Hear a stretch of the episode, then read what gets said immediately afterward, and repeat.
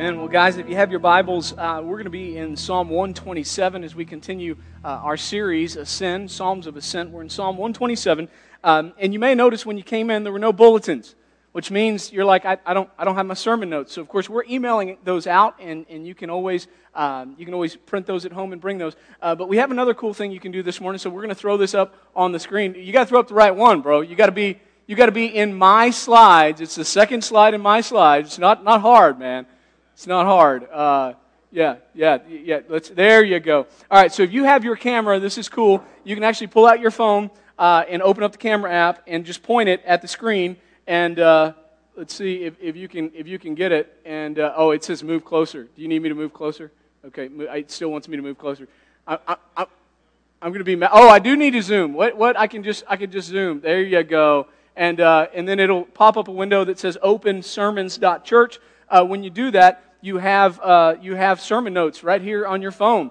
And uh, they're interactive, they're fill in the blank. Uh, there's, there's additional uh, pieces where you can, uh, you can write your own notes, which is really cool. It has the scripture there on your phone that I'm going to go through. You can hover over. Uh, and then also, guys, there's a little tiny button up in the left corner that says interact. And if you're missing the bulletin, when you click on that interact, uh, it'll actually open up all the announcements, things like that, that you normally get in our bulletin, which is kind of cool. So uh, we're working through it. We're trying with technology. Remember, we have three screens and uh, screens in the back and in the front, um, depending on lighting. I don't know which will work for you. Also, uh, remember, we sent out this link um, in our. Mm, with our sermon notes. So, our, our sermon notes email that went to you, if for some reason you can't use the QR code, you can open up that email, and there's a link to, to this, and you can click on that. It'll open it up for you, and it will work. And so, uh, guys, uh, we're in Psalm 127. I'm going to pray for us this morning, and then we are going to jump in. Pray with me. Father, thank you for loving us. Thank you for allowing us to gather together uh, in uh, your name. King Jesus, we pray that you'd be glorified. Holy Spirit, we just confess that we need you and that you're the teacher of this church.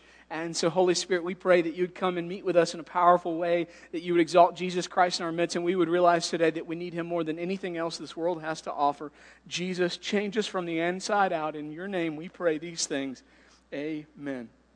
Amen. So, guys, I'm in Psalm 127. It's just five verses that we're going to read together. And here's our belief most people believe that this was penned by King Solomon. All right, this was penned by King Solomon. There is a, an, another theory. The alternate theory is that it was written post exilic period, right? So when you're thinking Ezra, Nehemiah, uh, those kind of things, it, it was penned there. And, and here's the thing it works in both places. It works in both places. So here's what I believe wholeheartedly I believe this song was sung during that post exilic period, even if it was written by Solomon. And we'll kind of work through that as we read it this morning. And here is what the, Lord, uh, the word of the Lord says.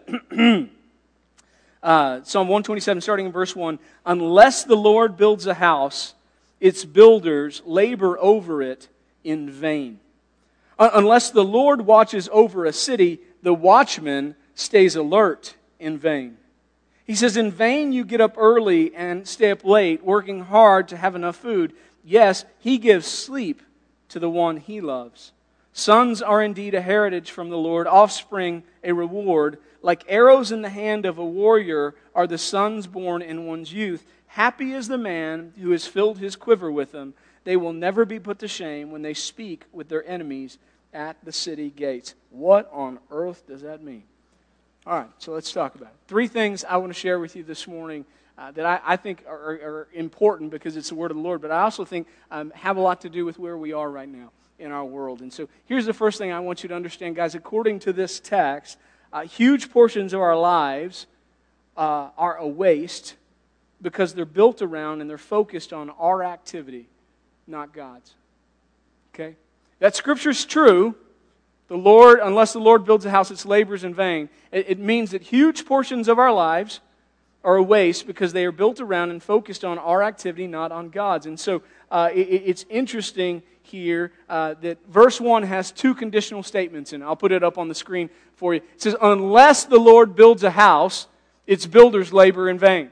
Right? That's a conditional statement. Saying, like, if God doesn't do it, it's vanity. And, and, and then there's the second conditional statement. Unless the Lord is watching over the city, then the watchmen are actually watching in vain. Again, that's a conditional statement. And so we've got two conditional statements just in verse 1. And, and then that word vain, unless the Lord does it, it's in vain. Well, what does that mean? Well, the word vain here in the Old Testament, uh, it, it, literally means empty, false, uh, nothing, or worthless. Worthless unless the Lord builds it, unless the, unless the Lord is watching over it. Doesn't matter what we do because what we do ultimately won't work, right?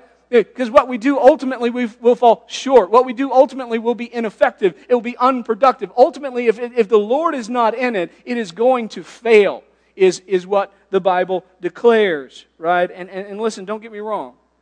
I, am not telling you, and in fact, this verse, verse 2 I know is a little, uh, like, it's easy to uh, misunderstand. Verse 2, it says, In vain you get up early and stay up late, working hard to have enough food. And it almost seems like God's saying, Don't work hard. That's not what it's saying. Right? So, so this isn't saying that you shouldn't work hard. It's not saying that you shouldn't keep guard. It's not saying that you shouldn't keep watch. It's not saying that you shouldn't protect. But what it's saying is if you do any of those things without God, they're going to fail. They're going to fail. Listen, we're at a place right now in our nation, there's a lot going on, isn't there? Amen? A lot of confusion. Man, you ought to be a pastor and try to figure out what you're supposed to say to your people. What do you say? There's 50 million voices all screaming. Everybody wants to talk about something. There's a lot of stuff going on. Here's what I'm going to say to you. Listen, uh, no matter what we build, and think about what we build with me and what we protect, right? Because this is what it's talking about, verse 1. It's talking about what we watch over, what we build. What do we build and what do we protect? We, we, we, we build our homes, right? We protect those. Uh, we, we, we build uh, relationships in our families and we protect those. We build friendships, uh, we protect those. We build businesses, we protect those. Uh, we build government structures, we protect those. We build policies and procedures, we worry about protecting those. And what I'm going to say to you is none of that works without God. And, and, and we find ourselves we thinking things like, uh, like I, I this is what I've struggled with this year. For, for, forever, uh, we, we, we like to believe, we, man, like we're, we're a Christian nation. We, we, we're founded on Christian principles. We should be further along than this. We haven't lived out Christian principles real well. I mean, if we were founded on, we didn't do so hot with a trail of tears, did we? Right? Everybody would agree with that. Not, not so hot, hot with, with, with slavery, Jim Crow. Like, like we just, we haven't lived it out well. And so what I'm going to say to you is, like, this is why this time is so difficult because it seems like everything that we know seems to be kind of like almost, almost in, in, in danger of like crumbling. And, and, and here's what I'm going to say to you, like, what we need is an architect who builds things that last. Right? It's what we need. So, listen, unless the Lord builds a house, its labor is in vain. So, does that mean that I do nothing? I'll talk about our responsibility here in a second. Absolutely not. I think it means that we take on the attitude of Paul. Paul said this in 1 Corinthians 15:10, trying to describe himself. He says, Listen, uh, but by the grace of God, I am who I am. And in his grace toward me, uh, it wasn't in vain. On the contrary, ready? I worked harder than any of them. Right? See, man, I worked harder than any of them, but get this, yet not I, but the grace of God that was in me unless the Lord builds it, unless the Lord watches over it, it's in vain. And so we kind of begin there. Huge portions of our lives are a waste because they are built around and they're focused on our activity, not God's. Second point, guys. For our life to have meaning and make a difference, God must be actively working in us and through us. For our life to have meaning and make a difference, God must be actively working in us and, and through us. And so let me tell you uh, what the first couple verses here in Psalm 127 are, are, are, not saying and then what, what it is saying. Okay? So it's not saying uh, that we do everything and God does nothing, right? Because in fact, it, it, flat out says, verse 1, that's vanity. That's foolishness. That's not going to work. All right? Anybody done that on your own, in your own strength, on your own, by yourself? You've tried to do something, it's failed miserably, right? Okay, that's, that's every Christian experience. Amen? Yeah, absolutely. Do it out of my flesh. not good. Not good. So, so it, it declares that, verse 1, that's, that's not good. Okay, but, but, but when we look into verse 2, it's also not saying that God does everything and I have no responsibility right? There's some people that kind of feel like that. Well, God does everything. It doesn't matter what I do. No, no, that, that's not it either. And, and so where it does begin to fall is, is something more like this, is that God does everything, and I have the responsibility to do something. That I have the responsibility as, as a person of God, as a child of God, I have the responsibility to do something, right? It's kind of in our mission statement around here. We're supposed to love God, we're supposed to love people, and we're supposed to be people of, uh, that do something, that we're, we're doers of the word. And, and, and listen, I, I, told you that it's believed that Solomon wrote this, and the reason why we think Solomon wrote this is because it sounds just like Ecclesiastes, doesn't it? Right? No matter what you do, it's vanity. Uh, that, that's the book of Ecclesiastes. And so if you read Ecclesiastes for 12 chapters, Solomon goes on and says, It's all vain. It's all meaningless. And you're going, dude, man, you had everything and life is meaningless. What hope do I have? And you get to the end of the book, and then he, he says this. He says, But when all has been heard, the conclusion of the matter is this fear God and keep his commands, because this is for all humanity. So Solomon says basically everything's meaningless except that love God, keep his commandments. And, and ready for you? Is it just for you?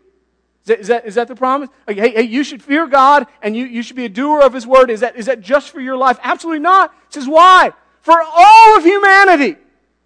For all of humanity. Guys, when we look around, humanity is broken right now. And what does humanity need? It needs people that fear God, right? that fear God and that live according to his ways.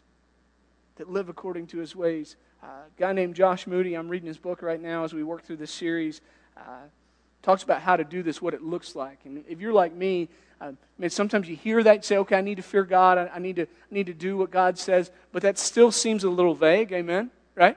Anybody else? A little vague. Like I still, I need, I need more than that, Pastor. And, and, and, and maybe we shouldn't, but I, I'm, I'm one of those guys too. And so I love what he says in his book, kind of, kind of what it looks like. He says this it looks like following God morally, spiritually, with an open Bible, in prayerful dependence upon God, praying that God would bless your work, what you do, and doing it all for Jesus. For we know that he loves us. If you're a Christian and you're wondering, what am I supposed to be doing right now? I would say something like that is what you should be doing right now. Right now, we should be following God morally, spiritually, with our Bibles open, prayerful dependence, praying God would bless what we do, doing it all in the name of Jesus. Last thing. This is where things shift, right? Verse 3 through 5. Last thing. I want to share with you this morning. According to this text, we need to teach our children the importance of Jesus being the center of all that they do and unleash them to impact the world for the kingdom of God. Maybe you've heard that statement, it's too late for us. Right? It's too late for us. It's really not too late for us. But I, I want to tell you who's going to impact the world more than us older folks, and I'm, I'm in that category, right? people that are going to impact the world the most are going to be the kids that we unleash for the kingdom of God. It's really interesting how, how the Bible talks about children here. He says, man, and these kids are a blessing, right? And, and why are they a blessing, right? He says they're, they're a blessing. Look, look at the language it uses. Because they're like arrows in the hand of a warrior. Arrows in the hand of a warrior. Uh, uh, I'll put that verse on there, verse, verse 4. Like arrows in the hand of a warrior are the sons of one's youth. And man, that strikes something in me because as a parent, I don't think of my kids as arrows very often, do you? I, I think of my kids as like little fragile things I have to protect, right? No, no, no, no. My, my kids are, are something fragile, and I, I got to protect them, and I got to keep guard of them. I got to make sure no, nothing happens to them. And the Bible's like, no, that's not what children are right? Say, no, no, your kids are, you're, you're, you're meant to keep them straight. So, so they'll fly in the right direction. And you're meant to keep them sharp so that they'll pierce anything that the enemy throws out in, in their way. And our children are meant to be weapons in the hand of the Lord for good. For good. To advance the kingdom of God. And so, parents, that means we can't just maintain. We can't just try to not go corona crazy. Amen. Oh, you got to go outside. You got to go outside. You're to have to put down that screen. Oh my gosh. Never mind. Get on the screen again. I can't take it. We got to figure out a way to understand what God intends them to be. And that's powerful weapons in His hand. So, what do we do when we come to an understanding of God's Word? Psalm 127. Psalm of Ascent. I'm singing this as I return to God, and God's going, hey, you need to return to me because some stuff's pretty jacked up in your life. So, first step, step one, this is admitting the jacked up part. Ready? Take a deep and honest look at what our lives are built around and focused on. Unless the Lord builds the house, its labor is in vain. Unless the Lord watches over the city, its watchmen watch in vain. And so this requires us, guys, is, is there anything in your life that is not of God? I, and, and listen, when I say anything, I mean anything. I mean your personal life. I mean your family life. I, I, I, mean what, what you do for a living. Is there anything that God's fingerprints are not all over? Because it doesn't matter what you do, you can still do it with Christ as your foundation.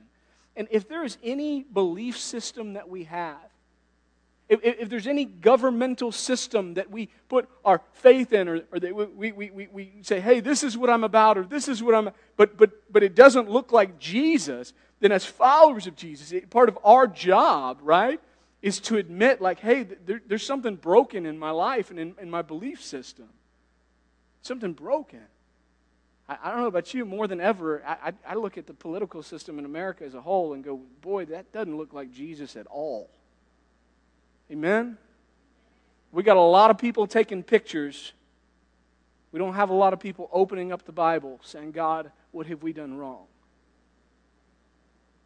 So we have to start. And listen, it doesn't start with them. Because you know who votes for them? We do. You know who decides they, they should run for office or not? We do. So it's got to start in us.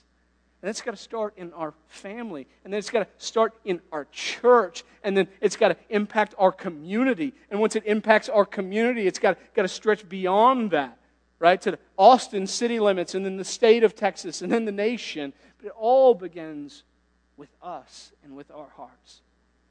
And so we start here, man. We take a deep and honest look at what our lives are built around and focus on. Second thing we do is we repent. This part's not fun because repentance is tough and it's hard because sometimes we've been walking in one direction for so long that we don't even remember what's in the other direction. Anybody ever been there? I don't even remember how to get back. That's what repentance is. Repentance is turning around and saying, God, I've I've followed after the wrong things. I've put my hope in the wrong things. I've put my trust in the wrong things. There are systems of belief in my life that, that aren't based upon you, that don't look like you. They're definitely not based in love, they're based in judgment. And I, I, have got to be willing to, to understand that where I am isn't good, and I need to turn around and start heading back this way. Right? That's what repentance is. It's hard, but it is worth the work. So we have to repent and return to Jesus uh, return Jesus to his proper place in our life. And uh, he's got to be the foundation, guys. He's got to be the focus, which just brings me to the last point. Ready? Is that then we have to, uh, as we have done that, adults, we've got to prioritize the heart of our kids.